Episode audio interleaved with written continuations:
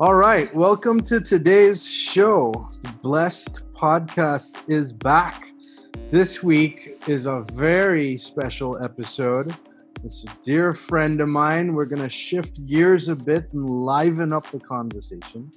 I'm joined by a dear friend, my tattoo artist from Northern England, Richard Beatty. Welcome to the show, bro. It's good to have you. Well, yes, John. Today's gonna be a fun episode. I can guarantee that. So, Rich and I met how many years ago? Like three years, four years, somewhere like that. It's- I think it's four now. Yeah, time's beaten by. I I I, I pride good art in tattoo, and I always like I my two sleeves are done because of Rich, and it's it's incredible work. We met because I found this photo online from this tattoo artist, and I went up to almost to Scotland. I'm like literally, you're like five miles away from Scotland, right, or something. like At nine miles, I think it is. Yeah. yeah, so we're right on the border. Went all the way out there to meet this guy that I thought was rich, and then only to find out that it wasn't Rich. It was actually Rich's apprentice, and that I ended up booking this tattoo with the master himself. So we ended up like first I was a little bit bummed out, you know, but then when I found out who I was getting, I was like, cool, I'll make the best of it and it, I remember it was just so funny. Like we looked at each other after we heard a little bit of each other's stories and like my travels and what I've been doing and everything like that. And you were just like, I attracted you here as much as you attracted me here, and this is a co-creation that we're doing on the law of attraction. And I was like, yeah, great, let's run with that. and we ended up going and sitting down for like three, four hours probably like the half of the day. And we mapped out a design on my hand and we sat down there and I got inked. And in that process of getting inked, we were able to discuss everything under the sun on this from starting from the secret, right? Because I think back then you used to sit down with your clients and used to play the secret for your Yeah, I- yeah, I used to put it on for in-flight entertainment. in-flight entertainment. And so tell me a little bit about your background. Let's back it up a second before we go into all of that. Well, first of all, I'd like to say that uh, I think when I said to you that it was alignment and attraction when we met, I think that has been proved over and over and over again. Totally. Uh, totally. So many synchronicities have happened. Yeah, yeah, definitely. It's it's Um, but yeah, so uh, where did it start for me? So um, I've been kind of, I call it hyper creative ever since I was a kid. Um, I, I started doing three dimensional drawings when I was four years old. I started tattooing when I was 11. Made my first tattoo machine when I was 12. Got kicked out of school for tattooing. Failed my art exams. Well, I failed all my exams actually. Um, school didn't like me. I didn't like school, and um, I was kind of destined to be a failure, to be honest with you, as far as the the schooling system was concerned. You know, the um, that's basically uh, how, how they laid it out for us. But I, I had this vision that I wanted to be a car designer. You know, I, all I did was draw cars um, right the way through my my school life and cars and spaceships, and um, towards the latter stage, like tattoos and stuff as well. Um, and yeah, so I wanted to be a car designer, and everybody said I couldn't do it. By but by the time I was nineteen, I'd designed the car, and I really wanted to build it. I designed the chassis and everything, and the suspension system, and it was really quite unique. I wanted to build it, so I got a welder because I didn't know how to weld, and I knew I needed to learn how to weld. I got a welder, I got a garage, and I got an old car, and started learning to weld on that. And then um, people started coming in the garage asking us to fix the cars, and a year went by, and I got really good at welding. And um, then, then I started building custom cars, and I just said, "Look, I want to do what I want to do to your car instead of fixing your car."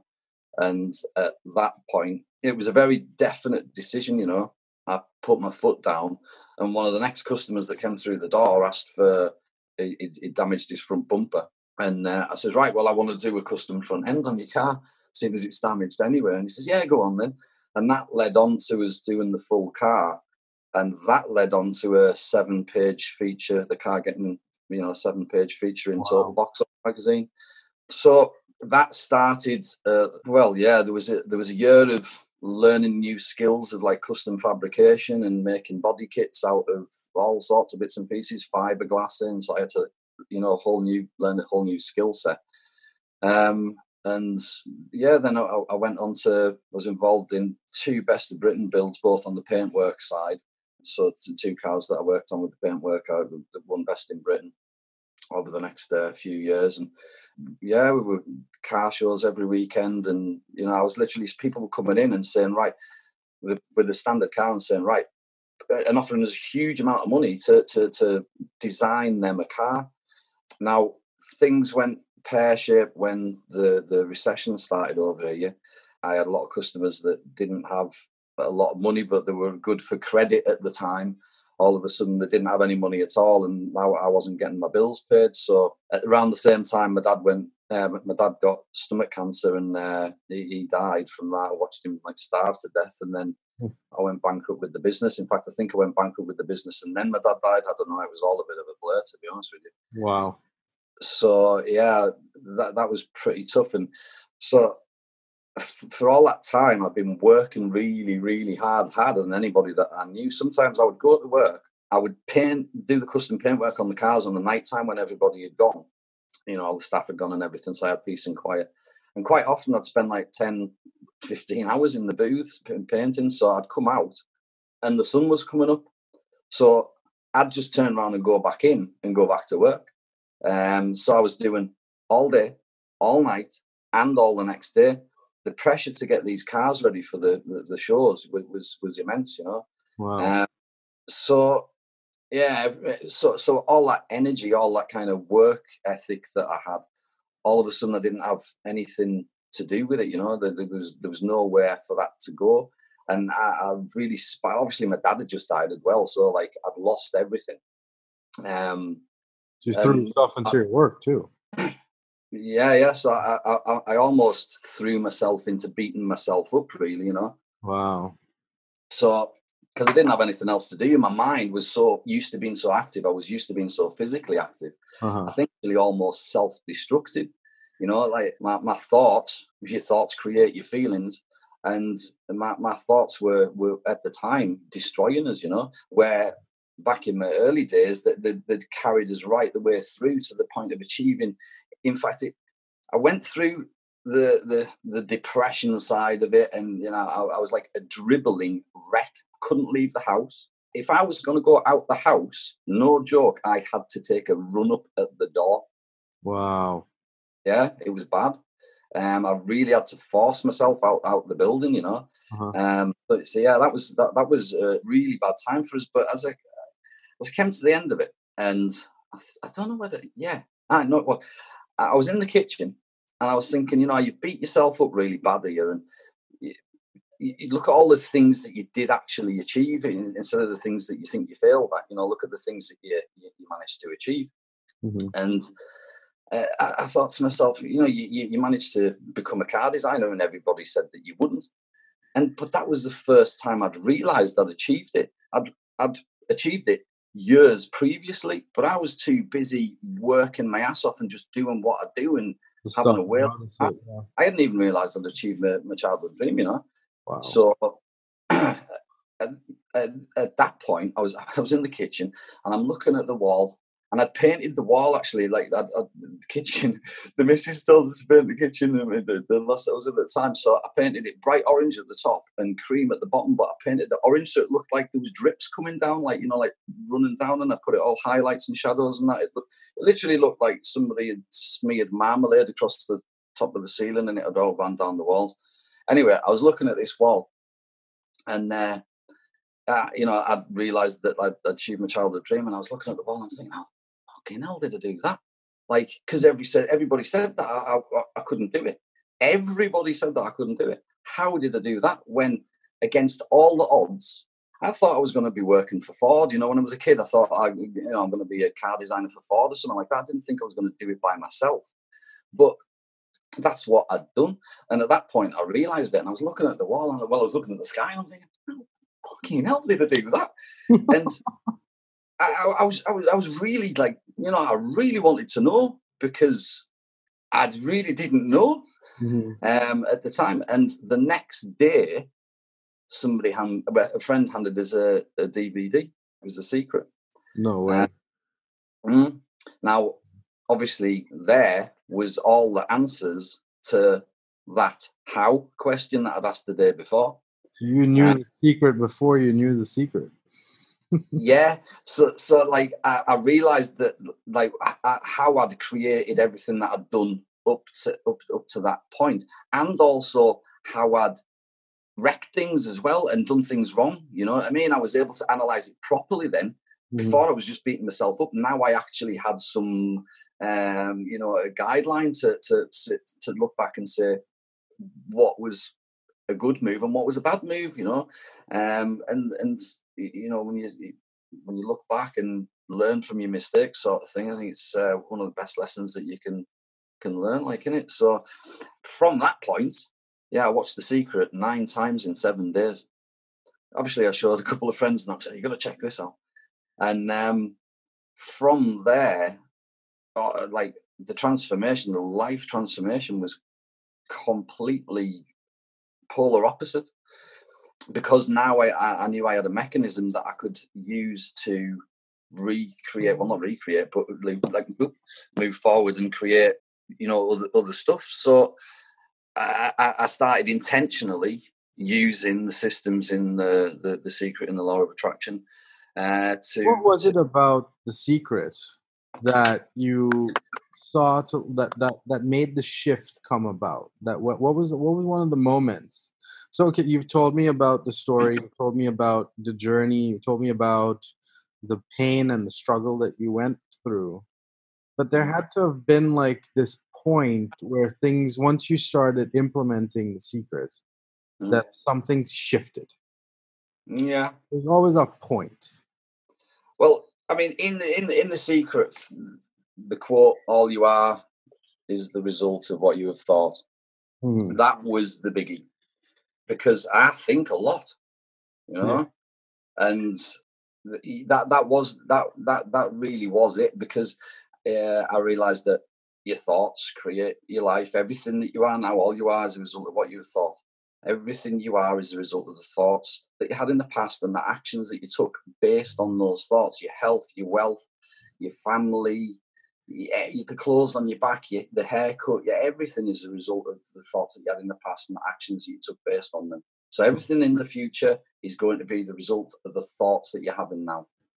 Right. And really, you got to be really careful what you're thinking of because I was able to look back and see how I'd created my childhood dream, but I was also able to look back and see how I lost it. Mm. You know. So I, I, and and I knew that wasn't really what I wanted anymore as well. So I started to rebuild my life and redesign my life from that point and, and intentionally cre- create my environment really. Another big change in it didn't occur to us until understanding the secret. So something had happened like five years previously, maybe. I was driving down down the road and a, and a wagon went the other way, and it was an Eddie Stobart wagon. And Eddie Stobart is a local company. It's from Carlisle, and I'm really proud of Eddie Stobart. It's, it's, it's, it's amazing what they've, they've achieved. So the Wagon went the other way, and I thought, well, what an amazing company that is. You know, I thought I couldn't do that. You know, run a company like that, all them boxes, all them wagons, all them parcels, all them customers, all them bills, all them wages to pay, all that staff. I, I, I couldn't do that. And I mean, driving along, you know, on my way to work. Yeah. And uh, that that was literally just a passing thought. And then the next thing I thought was, I don't know, whatever, something to do with cars. And, you know, five years, six years on, I'd, you know, learned about the secret and started to study it intensely and started to teach it, started to pass it on to people. And it wasn't, you know, like for another year of understanding it, all of a sudden I had a ping moment. Hmm. I realized that I'd created a self limiting belief when I said that. When I said, I can't do that, right? That, that What's was that, new belief. Pardon? What's the new belief? Well, I realised I can do it. I, I realised. Uh, well, no, like, okay, like you and I know each other, so like there was one that you used to say, "Everything I need is within my reach." Yeah, yeah, that's another one of my favourites. uh, so, like, it's this is a this is a really good one to adopt for everybody. It's so easy. Um, start to live your life from the point of view of everything that you need is within reach. It doesn't matter whether it's a, a, a, book or a car or a person or a holiday or a massage or, or a pen or a bit of string. You know, so like if it's a bit of string, right? If you if you're looking for a bit of string and, and you you need to tie something up, right? So you're looking for a bit of string and you, you can't find one, and you give up quite quickly because you know oh, I'm not going to find one. I'll, I'll you know do whatever. But if if you come from the point of view of everything that you need is within reach, then you keep looking. So that quote's then followed up by a secondary part. Everything you need is within reach, but finding is a luxury reserved for the seekers. Mm. You you only find if you're looking. Like, you know, how else are you going to find it? Right. You know, so, so you've got to you've got to be looking and believing that everything you, you, you need is within reach triggers something amazing because what happens is you don't find a bit of string, but you look down at your feet and you realize you've got a shoelace, you know, or you'll find a bit of wire. You'll find something that will do that job. Yeah. You know, it might not be what you want. Often, when the universe gets involved, what it delivers is better than what you were asking for. Mm. So, yeah, everything you need is within reach, but finding well, is a luxury speakers. So you started off from going to school where everyone in the school said that you're not going to amount to anything, and by society's standards, you are a failure. Mm-hmm. And now, if we fast forward today, how many businesses do you own? I am honestly beginning to lose count. Um, and it sounds a bit silly, but it was it was like four. But I've just like started a lot of new things just recently. Getting involved in the gym business with uh, Charlie mm. Charlie Shepherd, ex world champion boxer. Um, something that I never thought that I would do because I'm not a particularly sporty person. Uh, I believe that it's crazy running about after a football when you could be you know, on a motorbike chasing it. you know, it's, it's got an engine in it, and I'm interested, but like otherwise. So I'm not very sporty. I didn't expect that one at all, but uh, well, I could tell you how I created that as well. To be honest with you, um, well, we'll, we'll save that one, but.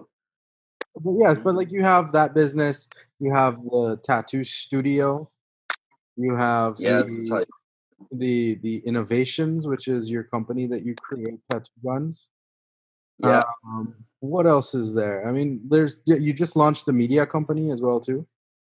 Yeah, that's just uh, starting off. We're also um, setting up a, a, an accounting business, a bookkeeping business to just deal with uh, mainly tattoo studios, the tattoo industry, just to help the the artists deal with something that they really don't like having to deal with, you know. And, and, I've had to deal with it on quite a high level, so I've got so staff there that found, can do it. And you found your niches and you found the yeah. areas that you knew you could dominate and everything became within your reach as a result of it and it was literally you from going through this depression stage to flipping your life around from one belief system that you got in the secret about your thoughts create your life and your actions and then you mm-hmm. added on to that everything i need is within my reach and then you added on that bit about the seekers after that too. And that's literally your prime code now. Well, Pretty, pretty much, yeah. Um, obviously, um, as you know, Think and Grow Rich, Napoleon Hill, that, that's been a, a, another biggie for us. But these are all fundamentals. That's that's all they are. They're, they're just basic principles and basic laws um, laid out very clearly, and it's what you do with them. You know, right? It's it's how you use them. The the the it's it's it's universal. It's absolutely universal. The the formula that's that's laid out there can be applied to absolutely anything, and so everybody's different. You know, they use it for different different things, and a lot of people just go straight for the money, don't they? And, um, or some form of success. But it, and and and it happens, you know. Like I've I've seen people generate massive amounts of money just from having a conversation with us, mm. and uh, like I've seen a guy go from fifteen thousand pounds a year.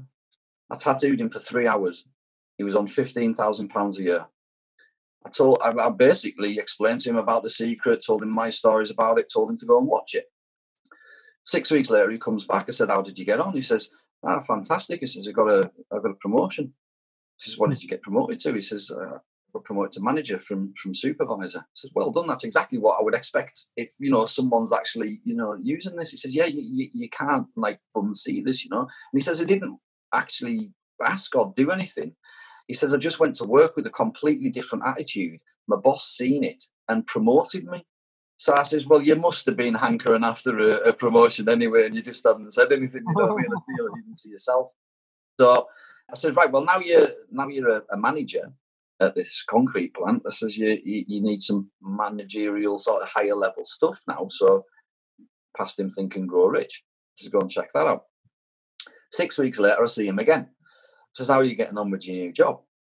He says, "I'm not doing that anymore." I said, "What happened?" No, I, I did think that he got sacked or something. You know what I mean? Like the way the way he said it. And uh, he, he says, "No, I got promoted." I says, "You just got promoted." He said, "Yeah, I got promoted again." said, well, what did you get promoted to this time? He said, general manager, you know, a big smugly general manager. I says, general manager of what? He says, general manager of my boss's 15 businesses. He's a retiring entrepreneur and he's 76 years old or something. He's got his sons running a couple of the businesses, but like there's a load left that haven't been touched in years. I says, well, why did he do that? He says, well, you showed us, first of all, you showed us a secret, and that just changed the way I was. And then he promoted us, and then you showed us the book, and I was able to make changes to the business that I wouldn't have been able to or dared to make do if yeah, I didn't, you know, I hadn't read that and knew that that decision was right. And he says he one of the decision, uh, the, one of the changes that he made saved the company over a hundred thousand pounds a year. Just one of them. Mm. So the boss pulled him into the office and says, Right, I want you to do that to every single one of my businesses. He says, I haven't got a clue what you've just done, but I want you to do it to all of them. And he promoted him from uh, manager to general manager, and he went from £15,000 a year to £25,000 a year, and from £25,000 a year straight up to £100,000 a year in wow. 12 weeks. Wow. Working for the same company. Yeah, yeah. Now then, the, the, the, there's a, like a end story to that as well. the job was a bit too much pressure, and you know it, it was a lot of pressure for him. So he cut his hours by half and his money by half, bought his dream house, and set up his own business. He's wow. as happy as Larry. And that, you know, he's getting to, he's, he's getting good wage. He's getting he's, he's been he's got a really creative joinery business, and uh, yeah, he's, he's doing fantastic. So you know, when I see this, when I see this happen to people, and and it's it's it's inspirational. Do you know what I mean? It's like winding up a, a little clockwork mouse and just watching it go. Because I can just sit and tattoo someone for three hours and completely change their life if they listen to us. Mm. So yeah, it's good fun. It's interesting to me, right? Because nothing you said so far. I mean, yeah, he had monetary increase. he went from fifteen thousand to a hundred thousand to now owning his dream house and doing his dream business and everything like that. But it never was about the money even with you, it was never about the money. It was about the shift in psychology as the way you operate in the world mm. and your views on how you interact with the world and your belief systems. And it's not just positive thinking, there's more to it, right? Like, absolutely. Yeah. Yeah. People, people going about positive thinking and that. And yeah, it's very superficial. It's, it goes way deeper than that to become anything in life, you've got to be it first.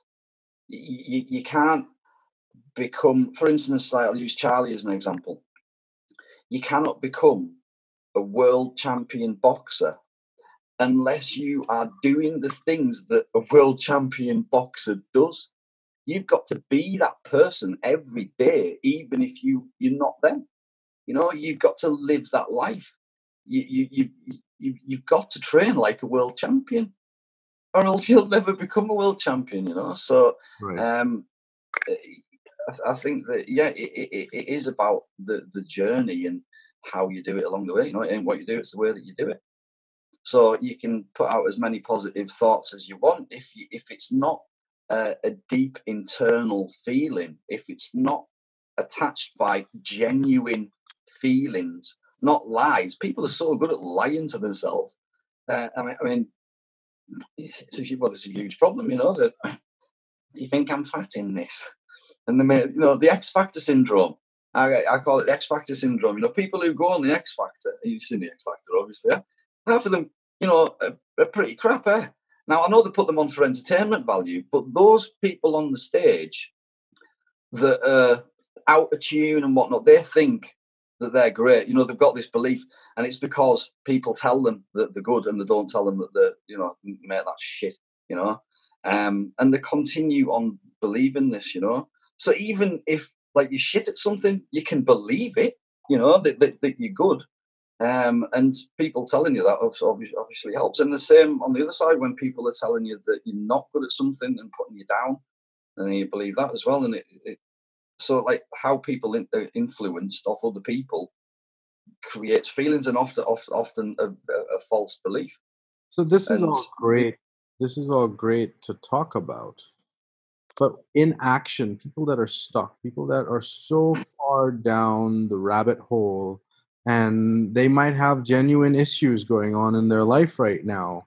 You know like like you said like you were dealing with the loss of your father you were dealing with the loss of your businesses and doing all these different things and you know but like when you're in those moments what's something that they should remind themselves on? How to pull themselves out well it's it's gratitude every single time mm. um the the people really aren't grateful even if they say that they are like you'll say to someone like, like someone who's feeling bad about something, right? Your thoughts create your feelings. One hundred percent. You're never going to get away from this.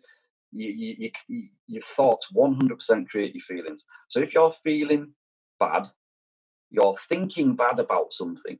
If you're feeling good, you're thinking good about something. It, it, the way you think creates your feelings. That's the first point to like really observe. And observe is the word here because um, most people don't think, they observe.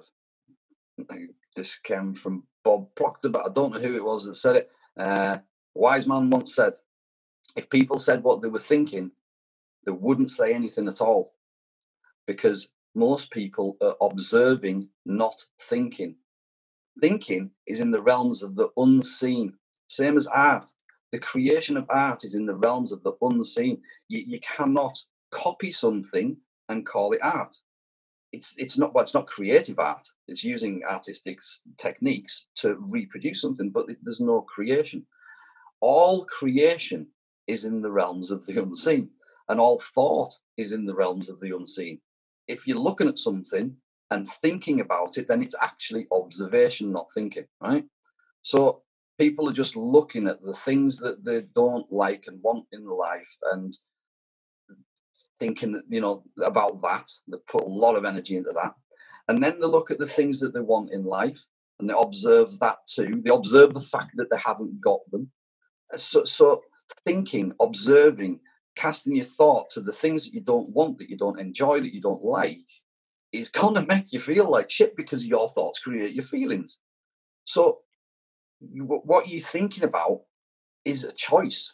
You can choose whether to think about why the clouds are white, or you can choose to think why someone's just crashed into the back of your car. It could very well be that you were sat looking at the fucking clouds. I don't know. But, you know, what I'm saying is you can focus on negative things and you can focus on positive things.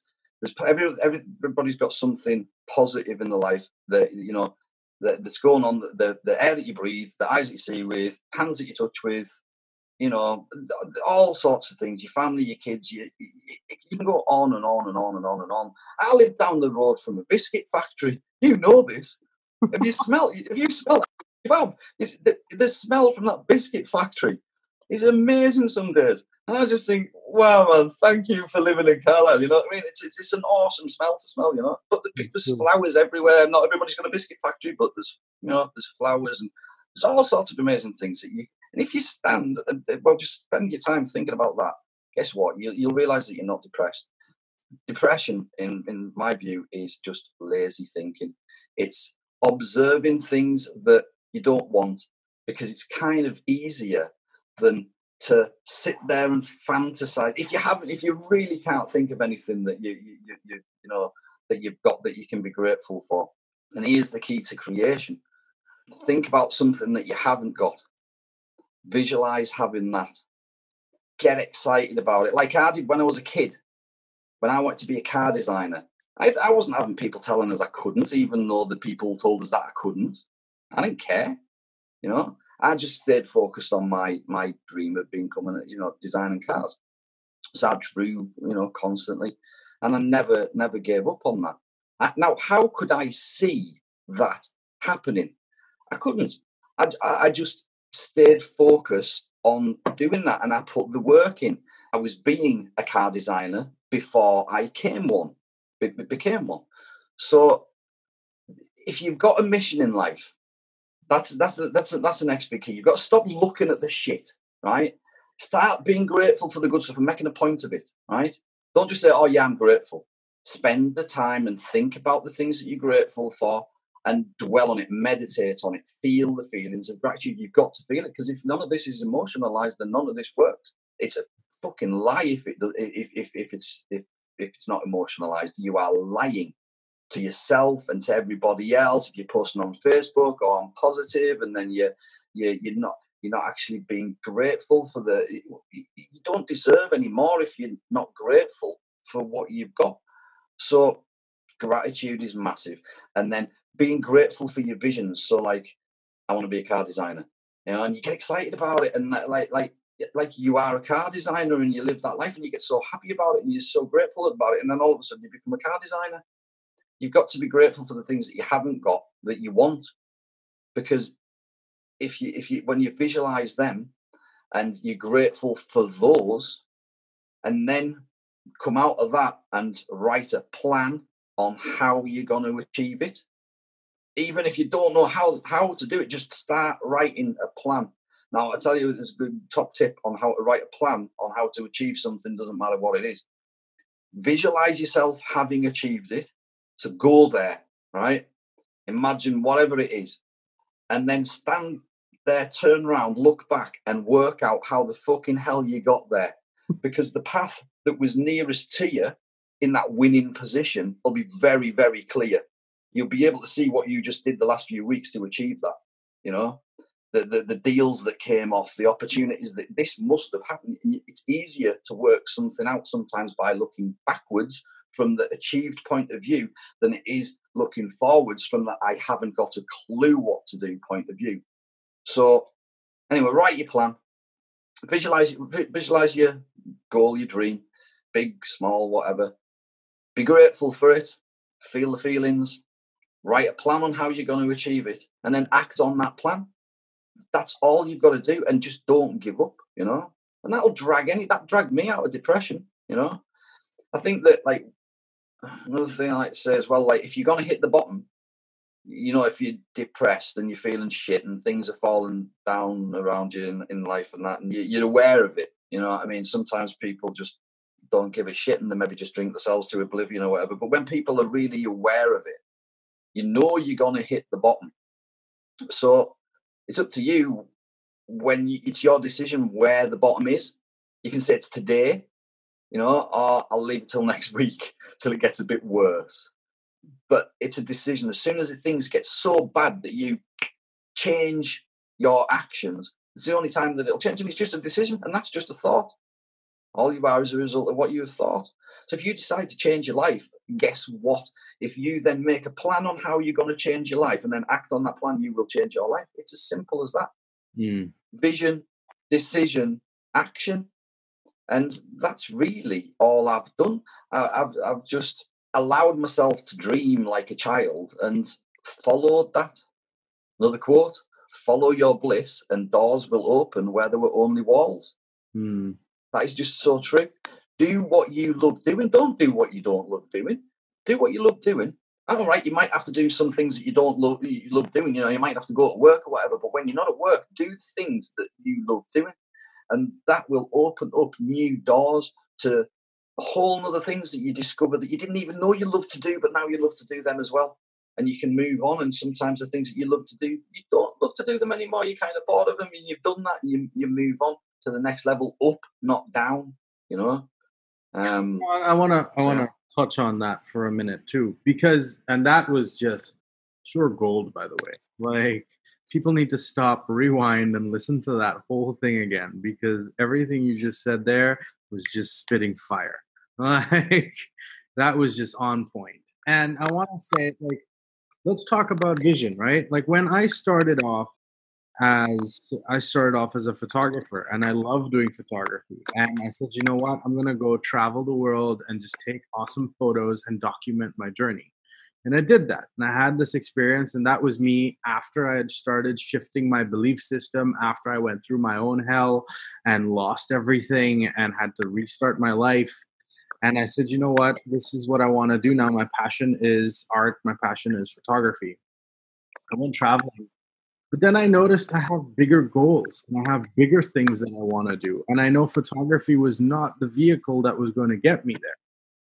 And now hmm. it was like this internal conflict that I had to go through at one point where it was like, well, I'm very good at this, but this is not going to net me the amount of, let's say, for example, the multi, multi millions of dollars that I have to create other projects in the world or something or i might have to you know in, i have to innovate myself to match my new identity that keeps on growing and keeps on building which is i think is like phase two to this whole thing right?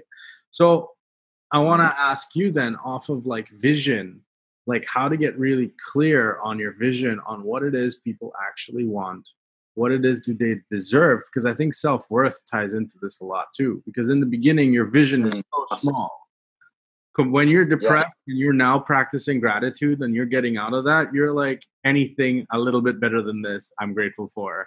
Like you know but then you get out of that and then it's like okay well i think i can go a little bit bigger now and you keep expanding. So why don't you touch on that for a second?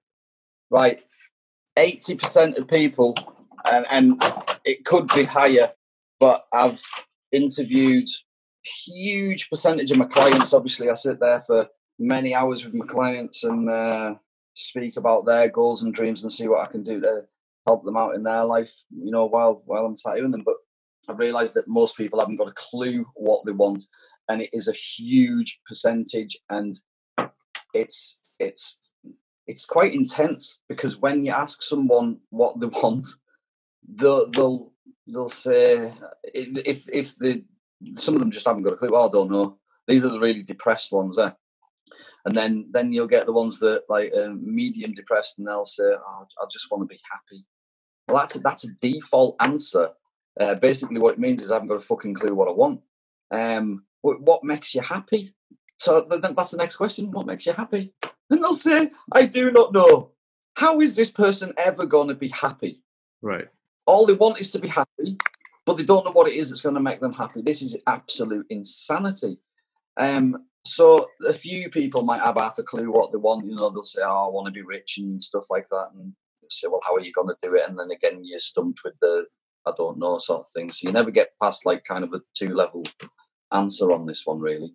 Um, no one really knows what they, they want to do, and it's it is really important. And I can understand that a, lot of people um, haven't been blessed like I have with. Uh, certain talents, um, mental ability, my, my hyper creativity. That, that that's that's that, that's what I think my my superpower is. You know, that's. Uh, but yeah. I, I think that people don't know where they want. Yeah, I was saying everyone in your little Sorry, town knows you as uh as like the local madman, you know, like crazy rich. if you listen to him, you'd be as successful as he is. I don't know. Cosmic mind fuck.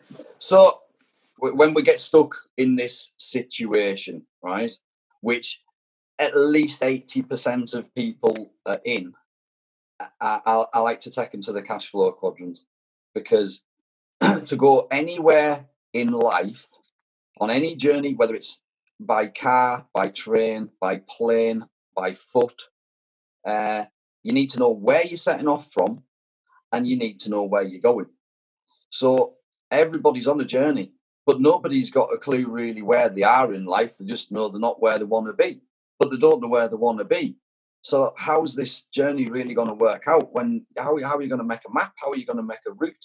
How to get there if you don't know where you are and you don't know where you want to go? You're stranded, you know. So I think it's really important if people don't know where what they want from life. It's important to have something, right? It's important to have something to, to move you forward. So this this this is universal. This will this will help everybody, right? Because everybody goes for the for the for the money, don't they? Um, because generally it facilitates other uh, other doings. So so it's uh, called the Cash Flow Quadrant. Robert Kiyosaki, um, Rich Dad Poor Dad. The second book he touches on it in the first book. Really, the second book's all about the cash flow quadrant. So, okay. For those that aren't watching the video, because I don't think we're going to be posting the video, be sure and just describe what you're saying. Right. Okay, we're ready. So we've got a sheet of paper. I've quartered it uh, with a Sharpie marker pen. There's a plug for Sharpie. I'm not sponsored by them, but I should be. So we've basically quartered the paper, and we've got in the top left-hand corner we've got the letter E. In the bottom left-hand corner we've got the letter S. In the top right-hand corner we've got the letter B, and in the bottom right-hand corner we've got the letter I. So E, S, B, and I. So the education system that we've all been through, our parents have been through, our grandparents have been through, was basically created during, through, and to the end of the Second World War. They had to rebuild the countries, and um, you know the, the, the education system we've got was based on that rebuilding the country and getting people to go and work in the factories to you know to boost industry. So it was the education system was paid for by the investors and the, sorry, I've jumped here because we're distracted. We're doing it by uh, uh, vocally, right? So the E, I need to tell you what all the E or the letters stand for. So E stands for employed. That means your job owns and controls you. S stands for self-employed. That means you own and control your job. It's the other way around. That's on the left-hand side of the quadrant. On the right-hand side of the quadrant, B, business owner. That means you own the system that makes you money, but you do not work in it. Otherwise, you would be an S, self employed. If you work in your own business, then you haven't got a business. There's a lot of people kidding themselves that they've got a business out there. They haven't.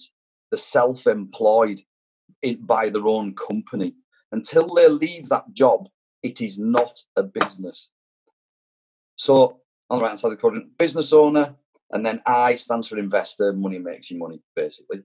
So, like I said, the education system was designed at the end of the Second World War, paid for by the investors, designed by the business owners to teach the peasants how to work to become an E in the business owners' factories, so that to, to, to, to work for the right hand side of the quadrant.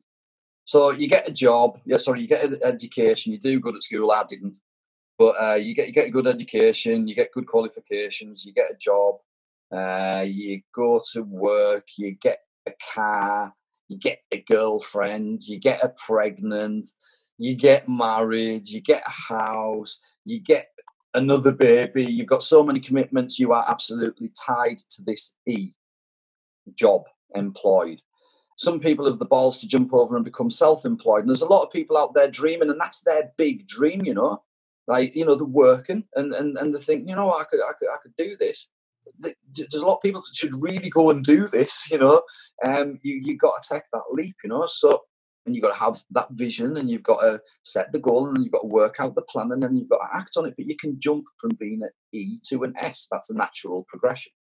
and you, you so you become an S and you're working really hard being an S and you do work, make more money being an S, but you've got less time because you, you work until you know look at the time that I was working until I was working three shifts in a row. E's finish at five o'clock at night, you know. Um, so the, the doesn't matter what you do on the left hand side of the quadrant. If you are exchanging your time for money, which is what you do on the left hand side of the quadrant, what happens when you stop exchanging your time for money? Mm. The money stops.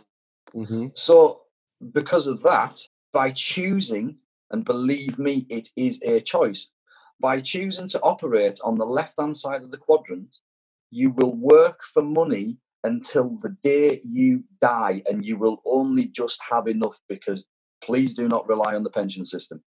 You know? So you're doomed. On the left hand side, you are doomed to work for money until the day you die, or take a drop in lifestyle because of you it's not not working anymore. On the right hand side of the quadrant, money comes to you in other ways. You do not work for it. People on the right hand side of the quadrant say that people on the left hand side of the quadrant, that is the most stupid way of making money there is. That's what they say. But they need the left hand side of the quadrant to make the right hand side of the quadrant work. But see that line that runs vertically up the middle between the the, the E and the S and the B and the I. That's the uh, that's the magic spoon line. That's what like all the working class says. Oh, he was born with a magic spoon in his mouth. That's the lucky line. That's where everybody says on the left that everybody on the right they must be lucky. You know, they've had rich parents. They've some some things. You know, but nobody has got a clue past that. They don't know what people on the right hand side do. Everybody on the right knows what the people on the left do, but the people on the left don't haven't got a clue what the right do. Even if you go to Harvard, all the way through the education system, right the way up to Harvard, you could go on a business studies course and you're thinking that you're going to learn to run a business. That's what you would expect. But no, they teach you how to be an employee of somebody else's business. The education system will only ever teach you how to become an employee. So everybody's conditioned to be employees, right? Now, when you say to people on the left hand side of the quadrant, you work for money until the day you die.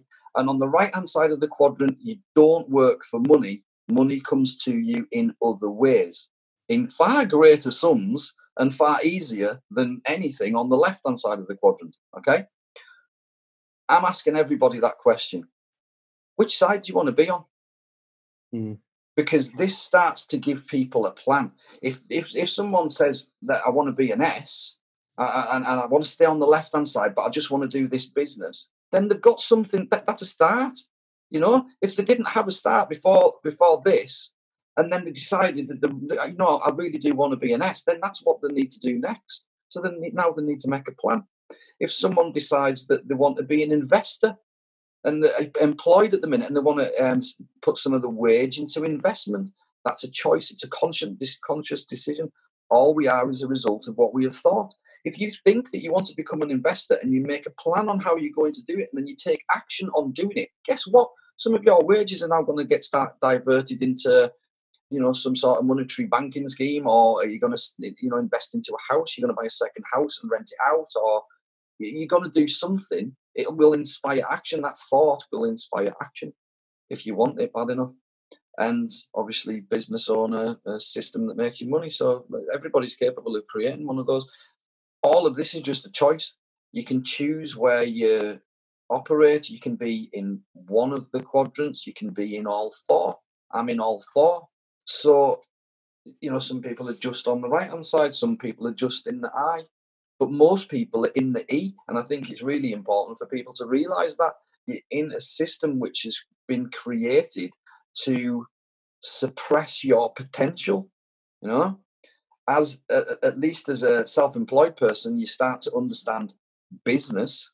You don't have a business, but you start to understand it, and then that starts to give you a little bit of confidence to be able to jump across to the B side once you've built up your workforce and you, you've, you've created leverage so that you don't have to uh, do the put the hours into to make the money. Because mm-hmm. um, business owners use OPT, other people's time. That's what they use to make money. They don't use their time; they use other people's time. And investors use OPM, other people's money. They don't use their own money. They, they, they invest a group people together. They come up with an idea, a possibility of how uh, they could make a huge chunk of money if everybody jumped on.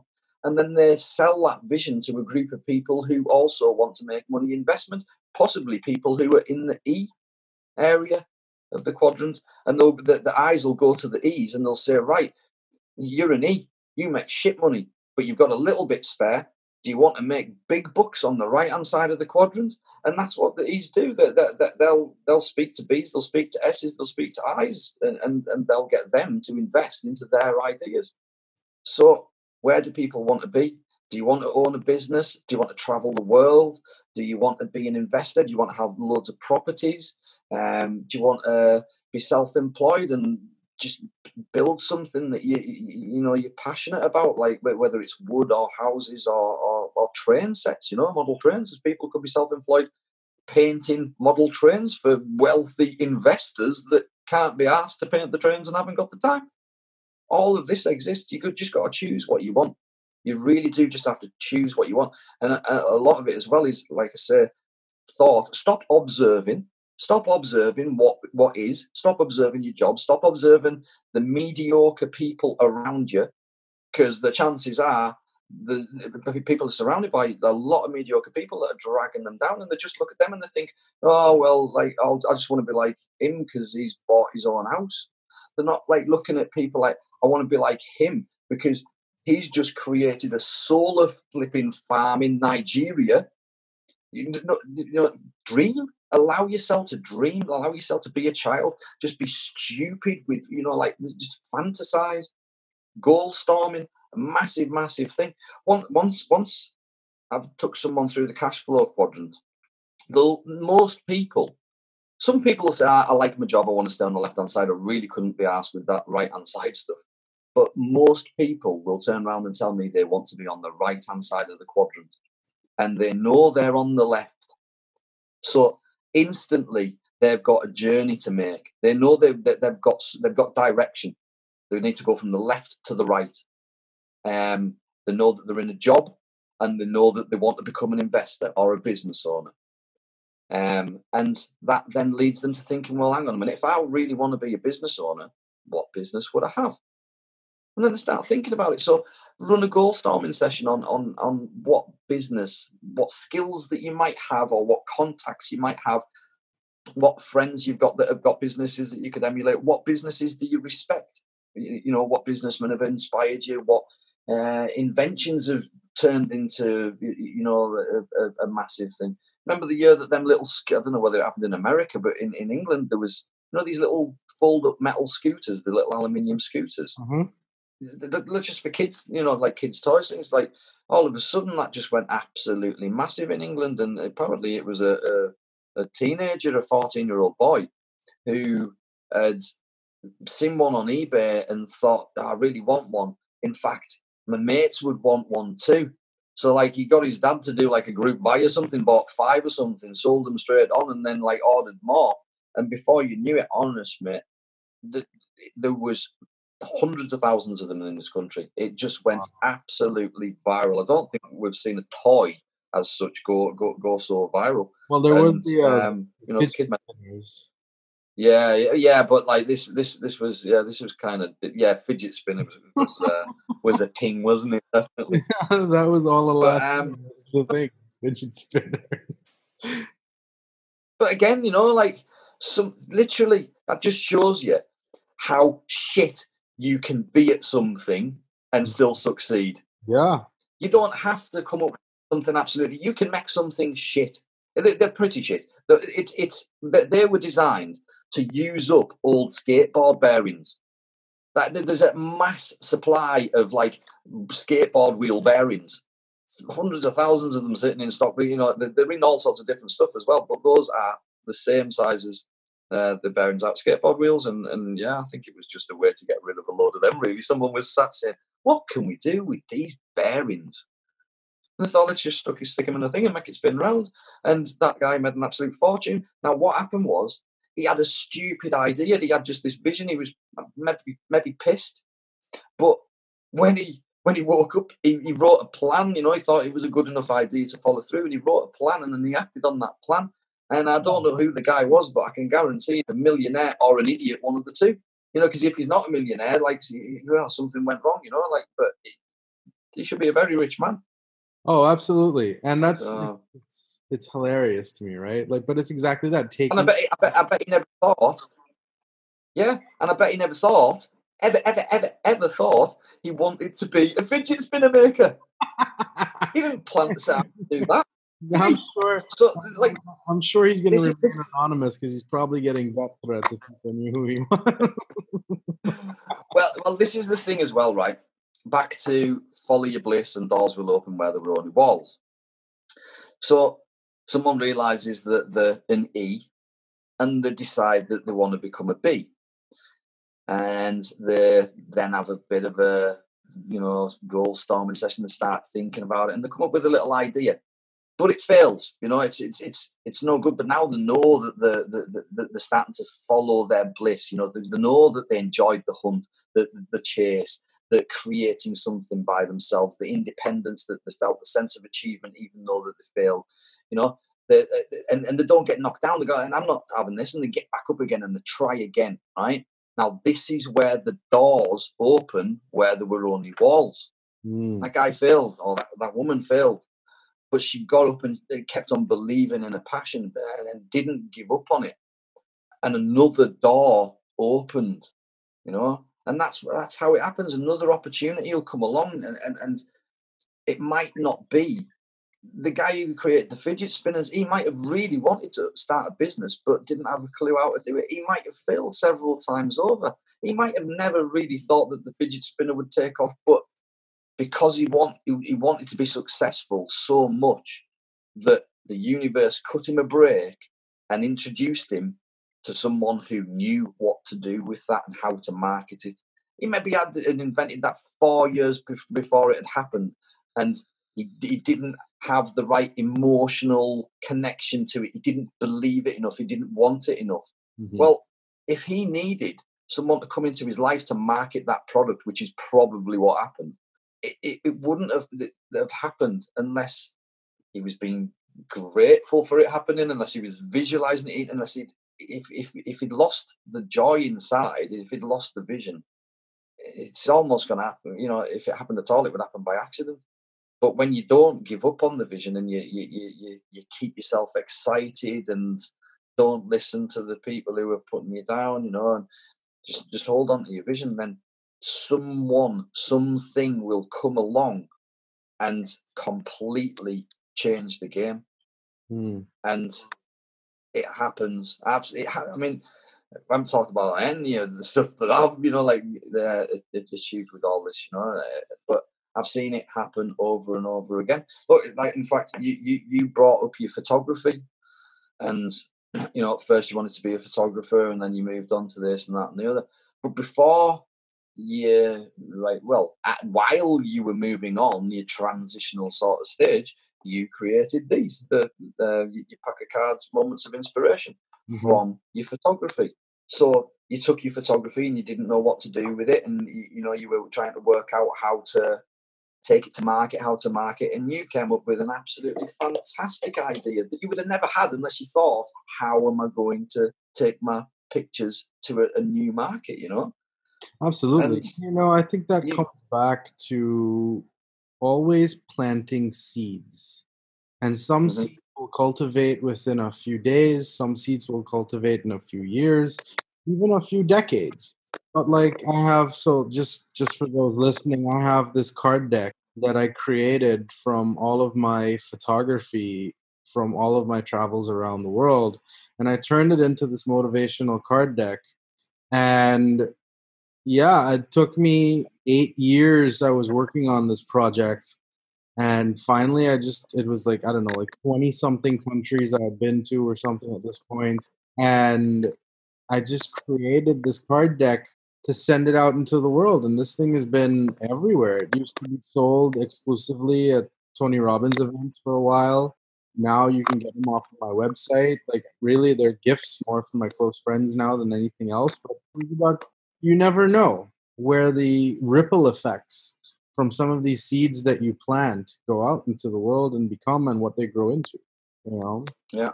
So. Uh, I think. Well, uh, yeah, I think I've told you I sometimes use them for tattoo consultations. Oh yeah, absolutely. Um, I remember you used to call yeah. me be like, "Oh, pick a card." Players, people. Yeah, that's great. So, I think we went through a lot on this episode. I think that we have covered a lot of bases and went through a lot of topics. And honestly, I felt like we could probably go another hour. like, we're probably good, you know what it's like. yeah, but that's great. So that means we can save that for a future episode. So I think with the cash flow quadrant, every week I give the listeners an assignment, to our, our little tribe that we're cultivating here we're all doing things together to grow. And I think the cash flow quadrant's a good exercise for everyone to do this with. And see if you can Google it. We'll put some show notes around it in the on the website. And you can go on there and look up the cash flow quadrant and see what section you fall in and where would you like to fall and sit down there and have a vision and be open and playful and childlike and allow to unfold what needs to unfold and just start taking control of your life. Um, but Rich, I love having you on the show. I think it brings a very awesome dynamic. And obviously, you and I, you know, we've sat down and talked for several hours on end, many a night, with probably some cannabis involved. and you know, it's it's great to have you on the show, and I look forward to having you on the next one. You know, I think this is uh, going into the entrepreneurial and implementing the law of attraction is very important for everyone to be doing in their life. And what a simple thing. Everything I need is within my reach. Like I keep that written on my whiteboard next to my bed so that I can always remember that mm. I need is within my reach. So thanks for having um, to be my guest on the show. And to everyone else, I will see you on the next one. Cheers, Raj. Bye, everyone.